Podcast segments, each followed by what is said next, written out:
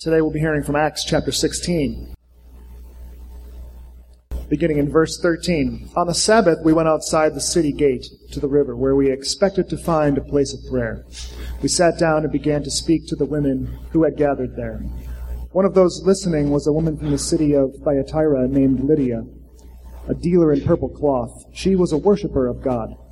The Lord opened her heart to respond to Paul's message. And when she and the members of her household were baptized, she invited us to her home. If you consider me a believer in the Lord, she said, come and stay at my house. And she persuaded us. Once we were going to the place of prayer, we were met by a female slave who had a spirit by which she predicted the future. She earned a great deal of money for her owners by fortune telling. She followed Paul and the rest of us, shouting, These men are servants of the Most High God, who are telling you the way to be saved. And she kept this up for many days. And finally, Paul became so annoyed that he turned around and said to the Spirit, In the name of Jesus Christ, I command you to come out of her. At that moment, the Spirit left her. When her owners realized that their hope of making money was gone, they seized Paul and Silas and dragged them into the marketplace to face the authorities. They brought them before the magistrates and said, These men are Jews and are throwing our city in an uproar by advocating customs unlawful for us Romans to accept or practice. The crowd joined in the attack against Paul and Silas, and the magistrates ordered them to be stripped and beaten with rods. After they had been severely flogged, they were thrown into prison, and the jailer was commanded to guard them carefully. When he received these orders, he put them in the inner cell and fastened their feet in the stocks. About midnight, Paul and Silas were praying and singing hymns to God, and the other prisoners were listening to them. Suddenly there was such a violent earthquake that the foundations of the prison were shaken. And all at once, prison doors flew open and everyone's chains came loose. The jailer woke up, and when he saw the prison doors open, he drew his sword and was about to kill himself because he thought the prisoners had escaped. But Paul shouted, Don't harm yourself. We are all here. The jailer called for lights, rushed in, and fell trembling before Paul and Silas. He then brought them out and asked, Sirs, what must I do to be saved? They replied, Believe in the Lord Jesus, and you will be saved, you and your whole household. Then they spoke the word of the Lord to him and to all those in his house, all the others in his house. At that hour of the night, the jailer took them and washed their wounds. Then immediately he and all of his household were baptized. This is the word of the Lord. Let's pray together. Father, I, I, ask now that as we look at your word and look at how the gospel worked in the lives of these three very different people, you would show us how you want to work in each of our, our lives and how you're going to work through us to extend your kingdom. We ask in Jesus' name. Amen. So, the story we have here today is the story of the planting of the church in Philippi, which, if you're familiar with the New Testament, became one of Paul's favorite churches. A favorite book to many people is the book of Philippians, you know, the epistle of joy. And and a lot of people who, who, study the various letters of Paul notice that that seems to be the church of all of them that Paul liked the most, the church that he didn't have anything bad to say about. They didn't have any major heresies, any major controversies, and they were just purely an encouragement to him. And so this story tells us of the founding, the establishment, and I think we see the ingredients here of why that church was so vital to the Apostle Paul. And, you know, and, and as you go through the book of Acts, it's essentially the story of the churches being planted around the known world. And Luke tells that story differently in every town that he goes to. And when he goes to Acts, he tells the story of the founding of the church at Philippi, this favorite church of his, by sharing the story of three main converts, three important people who three people who became pillars of the church in Ephesus. They were Lydia, the dealer in purple cloth, and hey, Tony, are we? You can't hear me. Okay, hello. All right. Can you hear me now? I couldn't I couldn't read Tony's hand signals there. So there were there were three very different people. Lydia, a businesswoman, a dealer in purple cloth, a slave girl who got freed from the demons that possessed her, and then the jailer in uh, in the town center there of Philippi. And so they're three different people and they have three different experiences of what it means to encounter Jesus. Lydia was a God fearing woman, and what the New Testament means by that is a technical term for people who who were not born into Judaism but were attracted by the ethics, by the worship, by the theology, and by the practice of of the the Jewish people, and so they started practicing Jew- Judaism without becoming real Israelites. And so she's one of those people, a very deeply spiritual woman, a very uh, a woman full of faith, a woman who, who tried to live by her faith, and she's at the place of prayer at a certain time, and Paul goes there. It's sort of the substitute because the, the city of Philippi did not have a synagogue. They had a, a designated place of prayer, and that's where Paul goes and he meets Lydia. He's sharing the gospel with her, and it says, Her heart is opened, and she came to believe. And I think the thing that we, we see there, we see uh, person who, if you met her in person, you would say, well, this is a woman who has it all together. She's a, a dealer in purple cloth, in other words, the equivalent of an executive in the garment industry. She's a person who who is, is deeply spiritual, a person who's living her life according to to the, the rules of, of the Israelite faith. She's a person who perhaps if you met her would be come across as as uh, charismatic and compelling and, and in control. She was a female head of household. She dressed fabulous. She had a fabulous home. When once she becomes converted, she says to this whole band of merry men, "Come stay at my house." So probably she had a lot of guest rooms available for for whatever guests she might be inclined to to invite over. So so this woman had everything going for her on the outside but when Paul starts speaking to her, her heart is opened. Because in spite of all the structure she had built up around her, all the scaffolding of her life, she knew in the midst of that that her heart had become hard. In the midst of that, there was something missing, something that even being successful in business, something that even being being committed in her faith, something that, that didn't that wasn't touched, something that needed the impact of the gospel. Lydia was the person who I think, if you if you saw her on a Sunday, you asked her how she was doing, she'd say, "Oh, I'm fine." But what she'd actually mean by that is, "I'm frantic and insecure and neurotic and emotional, and so get out of my way." But when Paul talks to her and talks to her about how the Messiah has come, how someone has come and made the final sacrifice for all of our sins, how Jesus has conquered death on her behalf. Her heart is changed. And she realizes that the fabulousness she's looking for is not something that can be found in commercial success, not something that can be found in the beauty that she creates, not something that can be found even in trying to be a good person. It's something that can only be found through her connection with Christ. And she believes her heart is touched, her heart is changed, and she's transformed. And Paul breaks through that strong exterior that she has and is able to transform and to touch her heart with the message of the Savior's love. So Lydia shows us that there's no one who's too fabulous that they don't need their heart changed, their heart touched by the gospel. I think a lot of times in my own life, you tend to, I, I tend to be intimidated by people who seem to have it all together and say those are people who are not going to be open right now.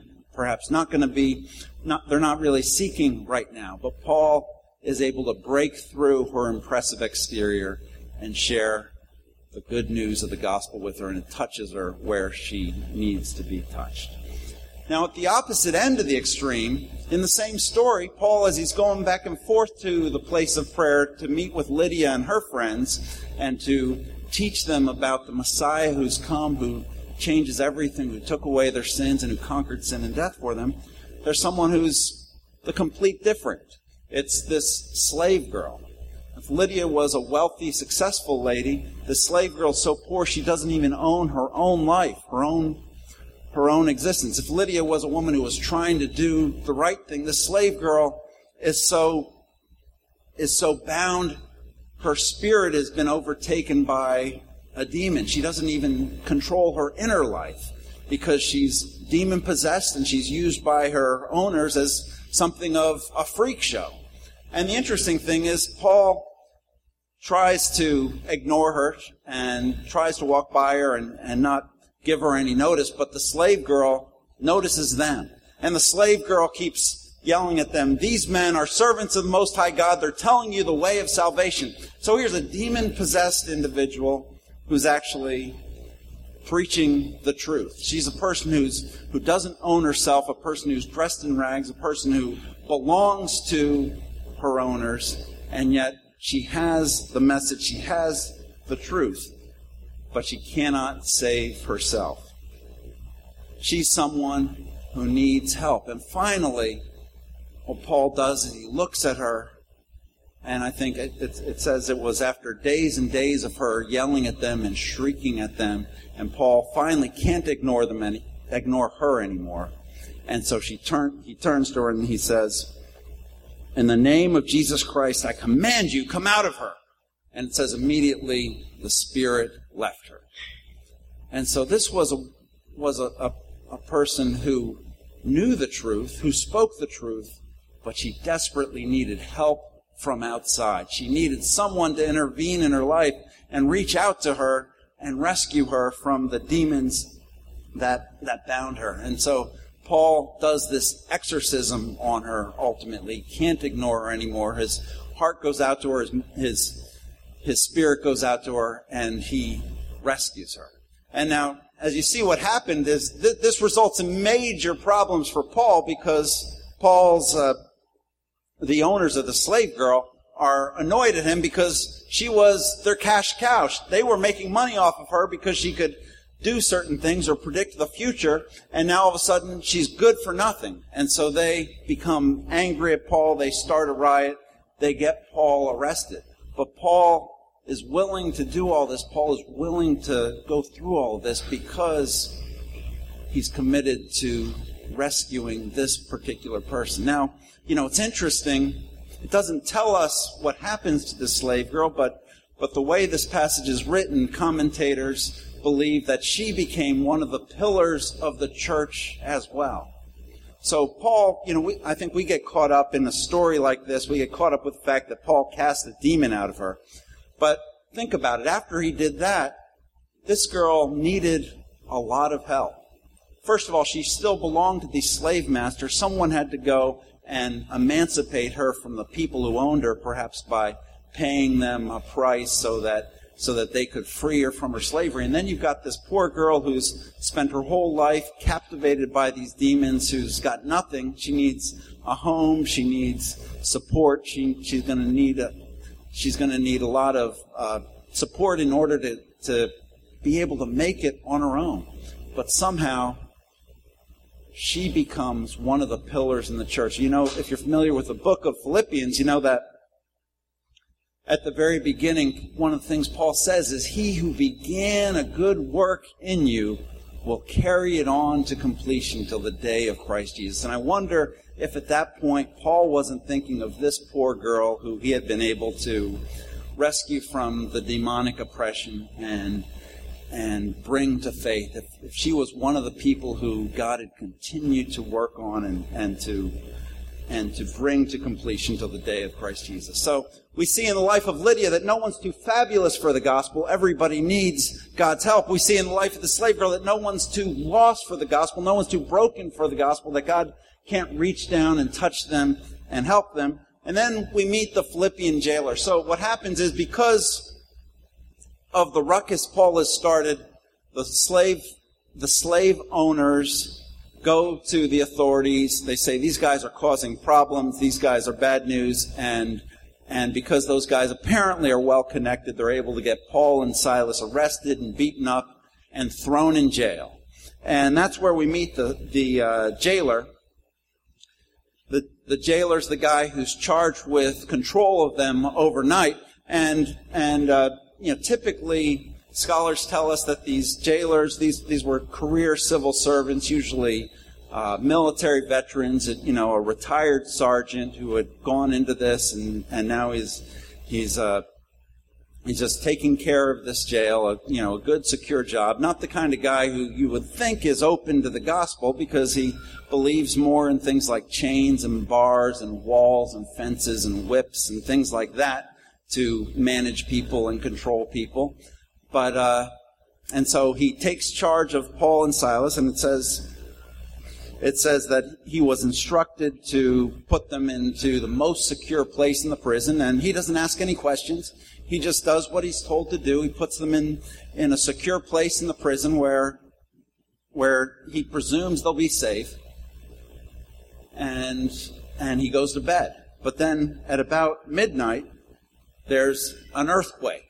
And all of a sudden, the prison doors are open, the prison gates are open, and everything, and, and everything seems to be lost. And he runs to the prison only to find that the things that he thought, that he believed were going to hold the prisoners in place are, are no longer in place. Because of the earthquake, the walls have come tumbling down, and he assumes everybody is, is gone. And now the code of honor for prison guards in that day, in that place, was that if you lost any prisoners, it was their life for your life. And so he realizes that all is lost, that, that the prison is no longer secure. He panics and he decides that he's going, he, he pulls out his, his sword, he's going to lay down on it and kill himself because he can't believe what's happened. And at that moment, Paul and Silas come out and they say, they, they, they say, don't harm yourself. We're still here. Paul and Silas decided that they weren't going to take advantage of the situation and run away. They see the guy's distress and they surrender themselves to him in spite of the fact that they could have gotten away. So that, and, and that's when the jailer says to them, Sirs, what must I do to be saved? And he's thinking, how am I ever going to uh, rectify this situation? But Paul and Silas respond to him, verse 31, believe in the Lord Jesus Christ, and you will be saved. You and your household. And so we see in the jailer, we see he's, he's sort of a, a, microcosm to me of all men. On the one hand, he's too strong for the gospel because he believes in chains and bars and things like that to control things. And, and like all of us, you know, we, we want to be able to control our lives and control the physical things, control the practical things. If we can do that, we figure everything is going to be okay. But then when you try to control everything, when you think you have everything in control, that's when the earthquake inevitably comes. And earthquakes come in all of our lives ultimately and eventually. It might be a diagnosis from a doctor that tells you that your life is going to change. It might be a reversal in your company and all of a sudden you don't know what your career is going to what, what's going to happen to your career. It might be a breaking or a loss of a relationship that you thought you could count on, and then you don't even know who you are anymore. But the earthquakes come in our lives. And even the people who seem too strong for the gospel, or might be too strong to be interested in salvation by grace alone through faith alone today, tomorrow might be desperate for something or anything that will bring them to salvation. And that's what happens in the life of the jailer. So he's from one, he goes from being too strong to be interested in eternal life, eternal salvation, to so weak that he even doubts there's any hope for him at all. But in that, somewhere in that intersection, he discovers that if he believes in the Lord Jesus Christ, the glorious King who became the humble servant and died for his sins, and then conquered death for him and for everyone else, if he can believe that, then even he can be saved. So there we have the three pillars of the church at Philippi. The woman Lydia, who seemed too fabulous to approach, the, the slave girl, whose life was so tragic that you just wanted to avert your eyes and pretend there's nobody who's suffering that deeply, and then the prison guard, who wanted to have everything under control. Now, Paul, as, as you might know, Paul Paul's heritage was he was a Pharisee, and I, I mean that in the literal sense. He was a, a Jew from the strictest sect within Judaism. And Pharisees had a prayer that they would traditionally pray every morning when they woke up. It was not a politically correct prayer, but it went like this God, this morning I thank you that I am not a Gentile, a slave, or a woman. And now Paul is gathered with his core group of this church he's going to start that he believes is going to, to be a light to the church of Philippi. And what does he have? He has a Gentile prison guard, a slave that he's emancipated, and this female head of household businesswoman. And the three of them are somehow going to come together and found a church. And you wonder, did Paul look at this group and say, how are these three people ever going to get along? Or did Paul look at this group? Was he able to look at this group and say, Jesus is working in ways I never would have expected. And somehow, these people who have nothing in common with me all of a sudden have everything in common with me because we share a common faith, because God has worked in them just like He worked in me once upon a time. And then I was thinking about this passage personally. You know, you, when you go through these passages, it's like, well, well, this is an interesting historical story, an interesting story of God working back then, but I wondered, well, which, which one of these am I? And I thought about, you know, there's been times when I've tried to be someone like Lydia, to, to build a structure around my life and try to project that I, I had uh, things managed and uh, try to make a good impression on, on everybody around me and, and make people presume that that everything is okay. And if someone would ask me how I was doing, I'd say, I, am fine, even if I really wasn't fine. Until I came to the place where God opened my heart to my dependence on the gospel and to the hope, the only hope that any of us can have, the hope that resides in our Lord Jesus Christ. And came to the place where I realized that the glory and the grandeur and the hope that I needed was not something that I could build, not something that I could develop, but something that He had to give to me. So, in a sense, there's a part of me that can relate to Lydia. But then on the other hand, the slave girl, she ran, ran around telling everybody the truth. These men are servants of the Most High God and they're telling you the way to be saved. So the slave girl basically reminds me of every preacher I've ever known.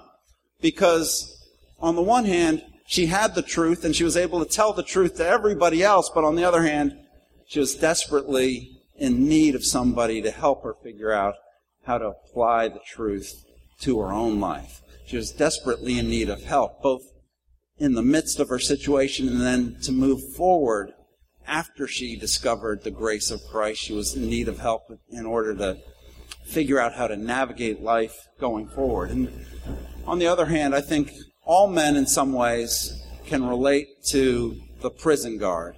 We want to simplify life to its most basic elements and say if we can control those things, if we can go to work and come home and everything's okay, we'll be just fine until or unless there's an earthquake. But then when the earthquake comes, we're stripped of our security, we're stripped of our secu- of our control, and we have to wonder what are we going to do now? How are we going to be saved now? And that's when we realize it's not our strength, it's not our plans, it's not our power, it's resting in the strength of our Lord Jesus Christ. It's resting in the plan of God for the way of salvation. It's resting in His power over our lives and even over death itself. And that is the only thing we can ultimately depend on.